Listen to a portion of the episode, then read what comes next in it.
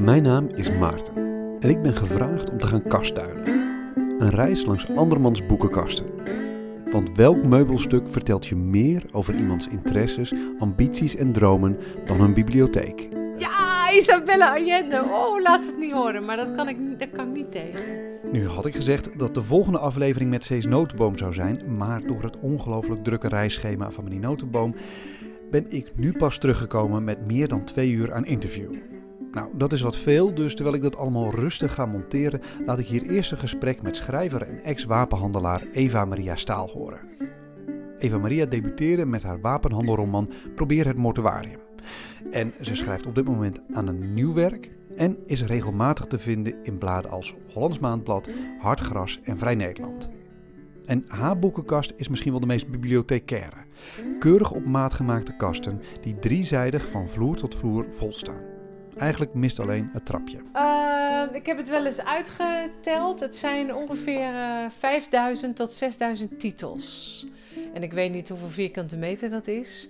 En dan staan er boven ook nog eens eh 1000. Dus je praat wel over 6 tot 7000 boeken.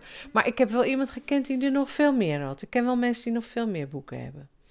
Want hè, er, zijn, er is dus ook nog werk boven. Maar Ja. wat maakt dan dat eh, deze boeken hier staan? De echte kinderen slapen bij mij.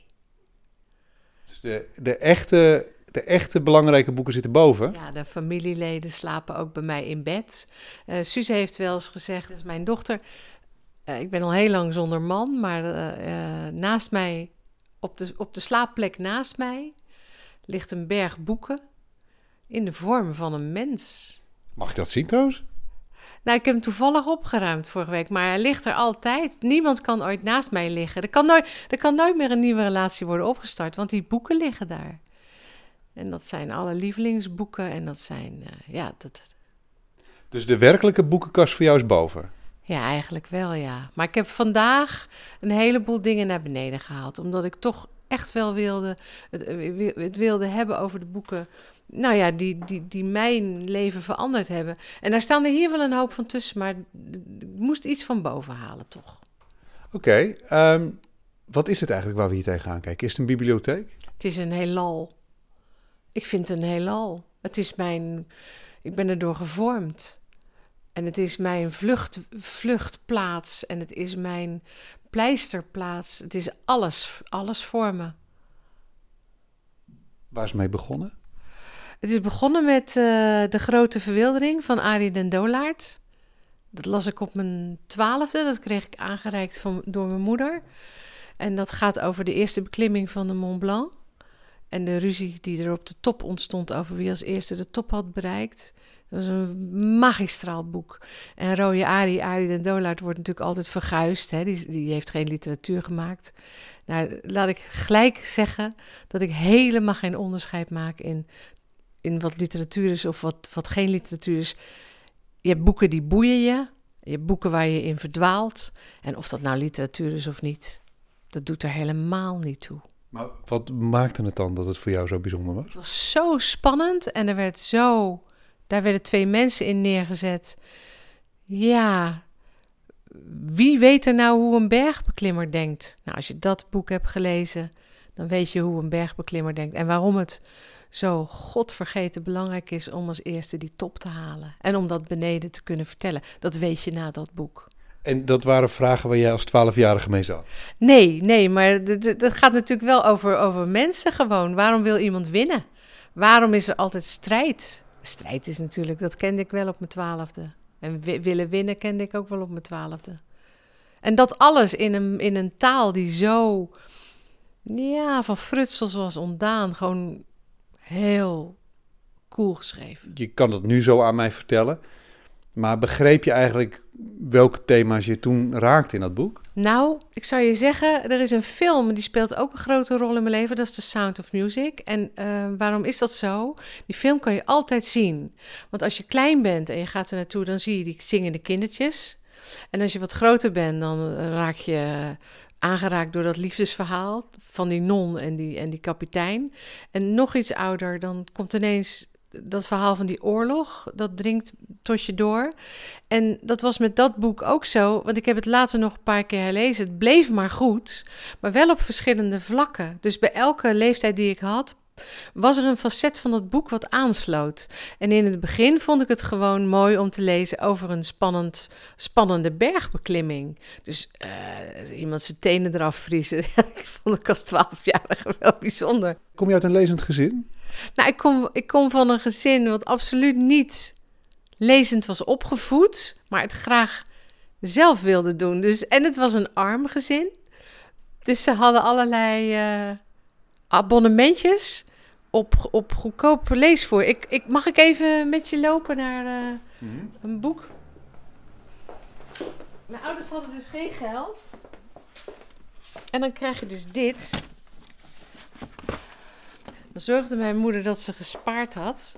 En bij Damesblad Margriet kon je dan dit boek kiezen, kopen voor, voor vijf centen, zou ik maar zeggen. En dat boek is gewoon krantenpapier, dat kun je wel zien. Dat, dat is echt heel uh, goedkoop. Um, maar dat was dat extra grote verhalenboek, een gouden keus uit de wereldliteratuur. Van de Margriet. Van de Margriet. En dat begint met Edgar Allan Poe. En daar staat Tsjechov in. En daar staat. Uh, uh, even kijken. Nou, kijk, hier staan ze allemaal op. Het oude, een deel van het Oude Testament staat erin. Uh, Peretz. Caragiale. Hier staan ze allemaal. Herman Melville. Ja, Kate Chopin. Tolstoy. En dat was op krantenpapier gedrukt. En dat kostte niks. En dan had je toch een deel van de wereldliteratuur in huis. En voor ongeletterde mensen was het een beginnetje. Tenminste, als je Tolstoy een beginnetje wil noemen. Ik vond het wel uh, ambitieus. En wat ze ook deed, ze knipte dingen die ze mooi vond en die als feuilleton in een krant stonden. Die knipte ze uit. En dan wat ze nog wel kon betalen was een plakboek. Of, en dan plakte ze dat in. Ik heb nog steeds eh, bij mijn ouders thuis staan, die plakboeken. En daar staat dan gewoon, uh, ja, daar staan de Russen in. Noem maar wat voor gepubliceerde delen van boeken die ze dan daarin uh, inplakten. En, en dus zij wilde wel heel graag lezen, maar ze hadden geen uh, van, van wat. En uh, vandaar dat je dus met Arjen en Dolaert begint en de Marijntje Gijzen. En wat stond er nog meer? Oh ja, Aard van de Leeuw. Ik ken mijn speelman. Oh, die, die, ehm, die herdersromans en zo. Nou, en van daaruit werd ik dan wel klaargestoomd voor het wat groter werk. Eigenlijk, en dat bedoel ik, dat bedoel ik ook als, echt als compliment, maar het lijkt me heerlijk om zonder goede smaak op te groeien. Om gewoon vrij te zijn om te mogen zoeken. Dus nieuwsgierig genoeg om alles aan te pakken. Ja. En, uh, maar niet geborneerd genoeg om dingen uit te sluiten. Ja, dat klopt. Dat klopt. Maar het is ook iets waar ik nog steeds wel last, hinder van ondervind als ik met geletterden uh, ben. Ach, hoezo? Nou ja, die, die, die lezen anders dan ik. Dus die, die, die begrijpen niet dat ik toch wel lyrisch kan zijn over ik Jan Kramer of over. Uh, ja, er staat natuurlijk ook wel een hoop tussen wat eigenlijk niks, niks voorstelt, maar wat. Ik heb bijvoorbeeld een heleboel voetbalboeken. Oh ja, nou, ik wou het net. Ja, daar staat een hele plank van Henk Spaan, Hugo Borst. Maar daar zit bijvoorbeeld ook tussen uh, uh, Galliano, Gloria en Tragiek van het voetbal. En uh, ja, Desmond Morris, Spel om de bal. En dat, dat, dat wordt door, door, door de clan waar, waar ik bij hoor te horen. Wordt, waar je bij wil horen? Ja, wordt toch wel. Nou, nee, nee, dus niet. Maar nee, weet je dat zeker? Want anders zou je toch geen probleem vinden? Nee, nee, nee. Nee, ik wil er niet bij horen, maar ik wil wel net doen alsof ik er net zoveel verstand van heb. Dus ik ben wel net zo'n grote uh, snop, maar het lukt gewoon niet. Ik haal het niveau niet. Maar dat is toch. Eh, en halen de echte snops het niveau wel, denk je? Ja, wel joh. Denk het wel. Zoals? Wie? Nee, nee, ik, ik, ik, ik, noem geen namen, maar ik ken wel mensen die uitsluitend uh, ja, hele hoge literatuur lezen. Zijn toch, ja, ik weet niet, het zijn toch andere mensen dan ik. Ik kijk daar wel altijd tegenop. Maar. Ik ben wel altijd bang om door de man te vallen. Ja. Van nou, ze schrijft wel, ze is wel schrijfster. Maar uh, ik was heel blij toen ik een literaire prijs won. Want toen dacht ik, nou zegt die prijs het voor mij. En, uh, maar ik, ik, heb ook wel nachtenlang gedroomd dat die prijs me weer afgepakt werd. Omdat ik als charlatan door de mand viel. Omdat ik eigenlijk helemaal geen... Uh, omdat je voetbalboekjes leest. Ja, en ook bang ben dat ik natuurlijk besmet ben door, door, door lectuur. En dat ik zo ook schrijf. Dat ik zelf, ik, je kun je eigen werk niet beoordelen. Dus ik, ik weet eigenlijk niet of het in de ogen van mensen die echt geletterd zijn ook wel waardevol is. Maar daar snap ik echt helemaal niks van. Want waarom zou je je daar nou druk over maken? Ik bedoel, het feit dat je die beide smaken kan genieten is toch een enorme verrijking. Wie zou zich zo, waarom zou je je willen beperken? Nou ja, het speelt ook alleen als ik onder professor ben. Als ik, als, als ik achter mijn tekstverwerken zit en ik schrijf, dan ben ik het gelukkigste mens op aarde. Ik, ik vind het schrijven van een boek zo fijn, maar ik vind het hebben van een boek, je eigen boek hebben in de winkel, dat vind ik echt een crime. Want dan moet je je gaan begeven onder critici en onder lezers. En dat vind ik wel problematisch. Maar zolang ik het aan het schrijven ben en er niet over geoordeeld wordt, door, behalve dan door de redacteur en door mij, heb ik het hartstikke naar mijn zin. Het is daarna pas gaat het mis, als het klaar is. Maar lectuur is dus eigenlijk een soort smet op jouw werk en jezelf? Um, ja, de, de, de, hoe noem je dat? Uh, het plaatje wat je draait met de gordijnen dicht. Uh, de schaamplaat? Ja, de scha ja. Nou, zo heb je ook schaamboeken natuurlijk. Wat is het grootste schaamboek hier nou tussen? Oh, dat staat boven. Dat is, eh, dat is een fantastisch boek. Dat is zo goed. Dat is van Hildegard Kneef. En dat heet Een gegeven paard. En dat is zo goed. Dat beschrijft minutieus, maar met heel veel bombarie. Uh, het bombardement op Berlijn en op Dresden in de oorlog, waar zij was op dat moment, want zij was natuurlijk Duits. Ja, daar, daar, zij ziet kans om je daar, omdat je dat boek binnen te sleuren werkelijk. Ze grijp je bij je strot, je krijgt het benauwd bij elke passage die ze beschrijft, maar ja, het is geen literatuur. Ik heb laatst wel eens gezegd van, ik, ik zou mijn boekenkast van het huis uit willen hebben. Nou, ik zeg je net, ik heb 7000 titels in huis. Als ik echt geschriften, dan gaan er na de eerste keer gaan er uh, eh, 3000 uit. En dan wacht ik een maand en dan ga ik nog een keer schiften. En ik denk uiteindelijk aan het eind van het verhaal dat ik er, nou, 200, 300 over weet te houden. Die ik echt niet kwijt wil. En de rest kan allemaal niet de prullenbak in, zeker niet. Maar wel naar iemand uh, die ze beter op waarde weet te schatten dan ik. Ik zie hier Gabriel Garcia Marquez. Dat is nou echt een schrijver. Ik weet dat, dat moet. Ja, heb ik ook. En ik ben erin begonnen. Ja. Ik, ik, nee, maar dat even los van de namen. Ik, ik, dat is nou echt een. Ook waar ik me eigenlijk een beetje schuldig voelde dat ik er niet doorkwam. Dat ik dacht van ja, waarom houdt het hier nu op? Ja, maar, maar dat heb ik met heel veel van die, uh, van die zuiderlingen heb ik dat. dat, dat, die, die, die, die, ook die, die dame die altijd van die uh, boeken schrijft, hoe heet ze? Die dame, oh... Um... Ja, zij hoort ook in dat rijtje thuis. Zit het hier ook in de kast? Nee, ik heb het er al weggedaan. Maar zij schrijft hele dikke boeken, heel veel ook. Isabella Allende. Ja, Isabella Allende. Oh, laat ze het niet horen. Maar dat kan ik, dat kan ik niet tegen. Veel te bloemrijk en te... het leidt me af. Het leidt me, die stijl leidt me af van wat er nou werkelijk verteld moet worden. Maar misschien vergis ik me en moet er helemaal niks verteld worden en moet je gewoon onderdompelen in die stijl. Maar dat kan ik dan dus niet. Terwijl dit, ik schrijf ook zelf hele dunne boeken en ik hou, ik denk dat ik van dunne boeken hou. Ik, ik vond, dit is Bohemiel Harabal, kom je ook niet zo vaak tegen. Dit is niet mijn lievelingsboek, Harlekijntjes Miljoenen, maar hij heeft een boekje geschreven, Zwaar bewaakte treinen heet dat. Ja, het is, is met zo weinig letters. Wordt daar gewoon bam, even een oorlogssituatie geschetst. En trouwens, nu we het over oorlog hebben, ik denk dat dat ook verklaart waarom ik zo graag voetbalboeken lees. Voetbal is oorlog natuurlijk. Alles is hetzelfde. De strijd, de medestanders, de tegenstanders, de supporters. En uh, er moet, er moet toch echt wel een conflict zijn, wil het me interesseren. Dan zijn we toch weer terug bij die bergbeklimmers die strijden om, eh, om de top. En je zei het al in het begin van ja, die strijd, hè, die wedijver, eh, daar, daar kon je wat mee. Ja. Wat is daar dan zo mooi aan voor jou? Nou, wat er, wat er mooi aan is, is dat wij, en dat is, nu, nu, nu, nu zal ik even alles voor je samenvatten, dit hele gesprek. Waar de beschaving hoogtij viert, zul je mij niet vinden. Want we zijn niet beschaafd, dus we hoeven voor wat mij betreft ook niet heel vaak te doen alsof. En de boeken die mij aanspreken, dat zijn toch de boeken waarin je die beschaafde mensen ziet worstelen met hun beschaving. Eh, omdat ze eigenlijk gewoon iemand kapot willen maken.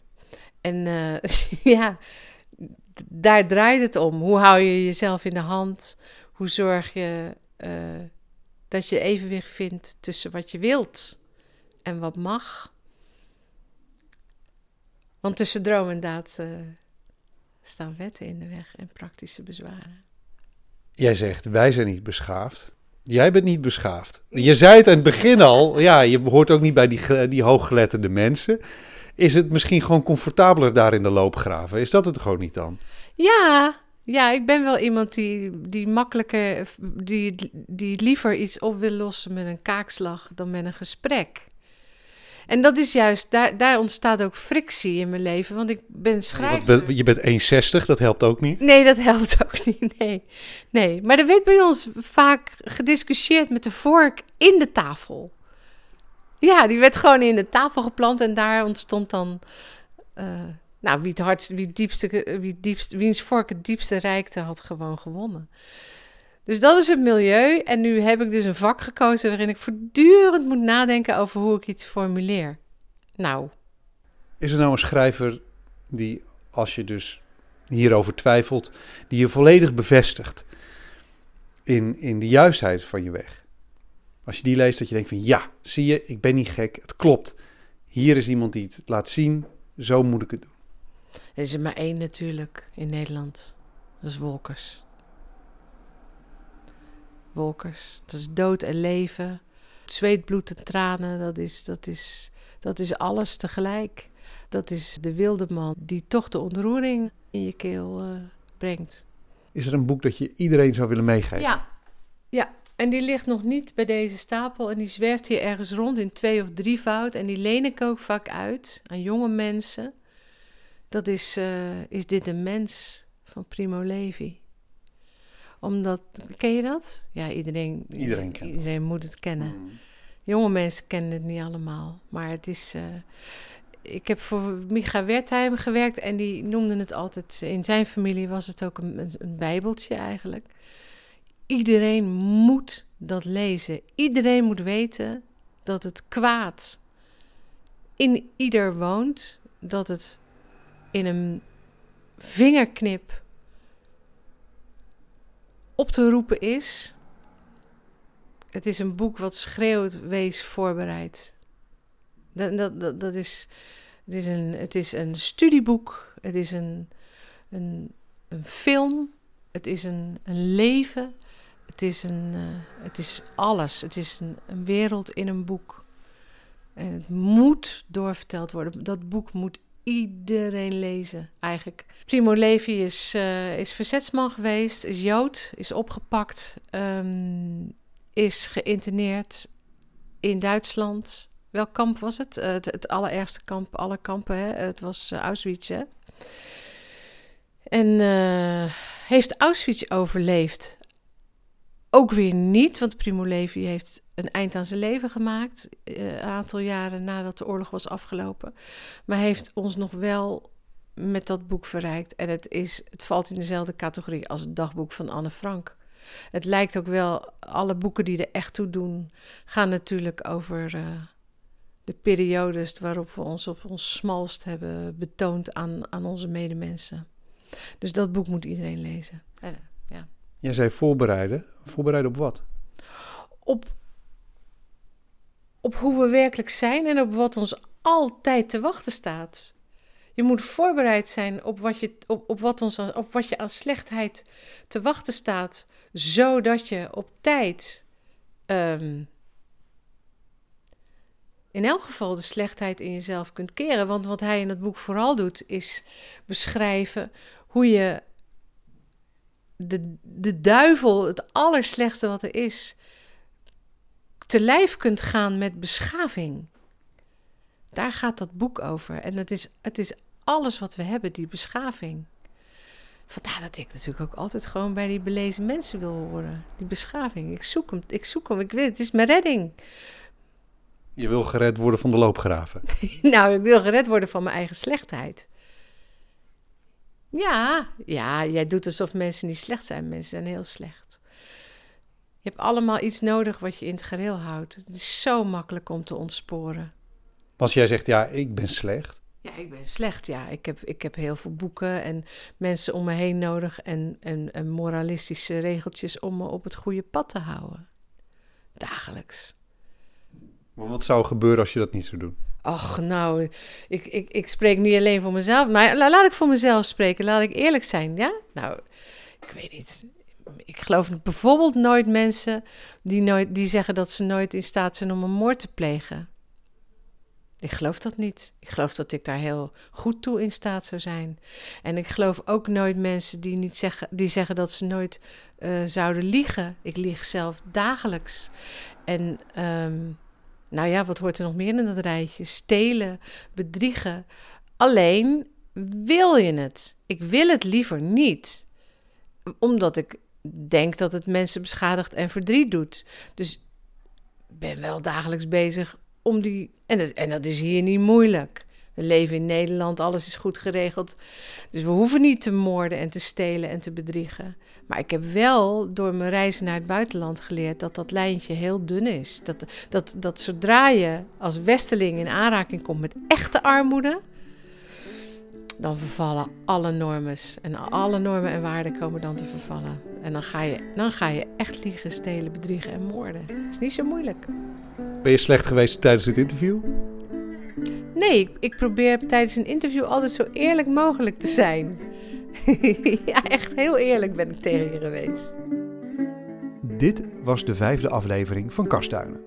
Over twee weken kan je hier dus het gesprek met Cees Notenboom horen.